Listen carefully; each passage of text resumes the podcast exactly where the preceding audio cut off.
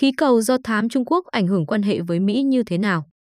Nguồn James Palmer, Foreign Policy, ngày 3 tháng 2 năm 2023. Biên dịch Nguyễn Thị Kim Phụng. Bản quyền thuộc về dự án nghiên cứu quốc tế.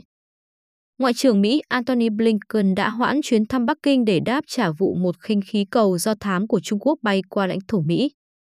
Ngoại trưởng Mỹ Antony Blinken đã hoãn chuyến thăm ngoại giao quan trọng tới Bắc Kinh vào cuối tuần này, sau tin tức về việc một khí cầu do thám của Trung Quốc mang theo lượng thiết bị có kích thước gần bằng 3 chiếc xe buýt bay vào vùng trời của bang Montana, gần các địa điểm hạt nhân nhạy cảm.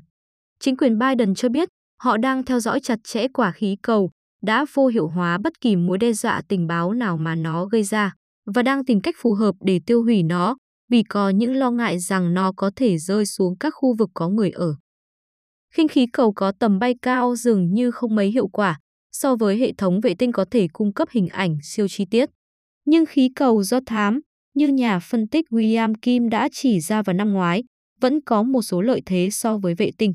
Chúng rẻ, có thể tồn tại suốt nhiều tháng, có thể trôi lơ lửng vô định thay vì đi theo các lộ trình có thể đoán trước của vệ tinh và ngạc nhiên là chúng rất khó bị phá hủy. Trước đây, tất cả những lợi thế kể trên đã bị cản trở bởi một yếu tố rõ ràng, khí cầu hoàn toàn phụ thuộc vào gió. Nhưng các kỹ thuật máy học mới hiện đã cho phép khí cầu sử dụng các luồng không khí để tự lái theo các hướng đã định, khiến loại phương tiện này trở nên hữu ích hơn nhiều. Tại sao lại là lúc này? Dù khí cầu là một công cụ giám sát tiềm năng mạnh mẽ, nhưng thật lạ là Bắc Kinh lại có hành động khiêu khích như vậy ngay trước chuyến đi ngoại giao quan trọng của Mỹ đặc biệt là vì Trung Quốc đang thúc đẩy hàn gắn quan hệ với Mỹ sau đại dịch. Trung Quốc chắc chắn có quan tâm đến việc giám sát các căn cứ hạt nhân của Mỹ, còn Washington cũng theo dõi sát sao việc mở rộng cơ sở hạt nhân của Trung Quốc. Nhưng người Mỹ có rất nhiều địa điểm quân sự nhạy cảm thuộc loại này hay loại khác, và một quả khí cầu bay chệch hướng hoàn toàn có khả năng sẽ đi lạc gần một địa điểm như vậy. Có thể đây là một hành động khiêu khích có chủ ý của một số phe phái chống Mỹ trong quân đội hoặc an ninh Trung Quốc. Có lẽ để đáp lại việc bị xem là yếu thế khi Trung Quốc phải nỗ lực cải thiện quan hệ với Washington.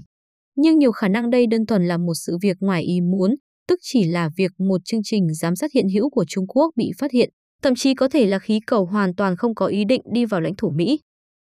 Dường như Trung Quốc đã sử dụng kỹ thuật này trong một thời gian và Mỹ đã biết rõ điều đó, nhưng lại chọn không đáp trả về mặt ngoại giao.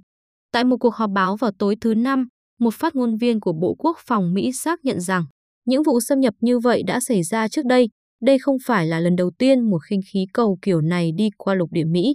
Một vài vụ tương tự đã xảy ra trong những năm qua, còn trước cả thời chính quyền này. Yếu tố gây kích động trong sự cố lần này có lẽ là khí cầu đã bay đủ thấp để dân thường nhìn thấy, nghĩa là chính quyền Mỹ buộc phải có hành động đáp trả. Trung Quốc sẽ phản ứng ra sao? Bắc Kinh tuyên bố quả khí cầu là một khí cầu thời tiết trôi giạt do gió Tây và họ rất tiếc vì đã vô tình đưa khí cầu vào không phận Mỹ. Rất khó có khả năng họ sẽ thay đổi quan điểm về vấn đề này vì rất khó để Bắc Kinh nhận lỗi một cách công khai. Tuy nhiên, có thể sẽ có sự thừa nhận hoặc lời xin lỗi đằng sau hậu trường. Nhưng cũng dễ dàng nhận thấy, từ quan điểm của Trung Quốc, người Mỹ có thể trở thành những kẻ đạo đức giả.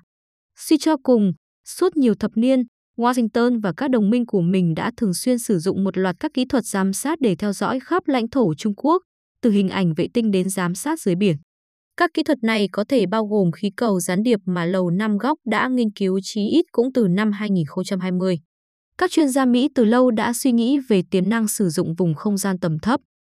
Việc hủy bỏ hoặc hoãn chuyến đi của Blinken vào phút chót có thể trở thành cái cớ cho phe chống Mỹ trong giới lãnh đạo Trung Quốc. Những người sẽ diễn giải quyết định này cho thấy Washington chưa bao giờ nghiêm túc trong việc cố gắng hàn gắn quan hệ giữa hai bên. Ngay cả những người đồng cảm với các nỗ lực ngoại giao của Mỹ cũng có thể coi đây là một dấu hiệu cho thấy Washington đang rơi vào cái bẫy tình cảm chính trị chống Trung Quốc trong nước. Chuyện gì sẽ xảy ra tiếp theo? Sự kiện này là một xác nhận khác cho thấy rằng chúng ta đang ở giai đoạn đầu của chiến tranh lạnh 2.0, nơi giám sát lẫn nhau là một trong những vấn đề gây căng thẳng nhất. Hãy thử lấy ví dụ về sự cố máy bay do thám U-2 năm 1960, khi người Mỹ bị bắt quả tang nói dối sau khi Liên Xô không chỉ bắn hạ một chiếc máy bay được cho là không thể phát hiện được, mà còn bắt sống phi công của nó và buộc anh ta thú tội trên truyền hình quốc gia. Vụ việc đó xảy ra ở giai đoạn tương đối thuận lợi trong quan hệ Mỹ-Xô, và nó đã phá hủy mọi nỗ lực đàm phán giải trừ quân bị. Điểm tương đồng là trước khi người Nga tiết lộ đã bắt giữ phi công U-2, người Mỹ cũng tuyên bố rằng chiếc máy bay đang tiến hành công tác khí tượng và đã vô tình đi vào lãnh thổ của Liên Xô.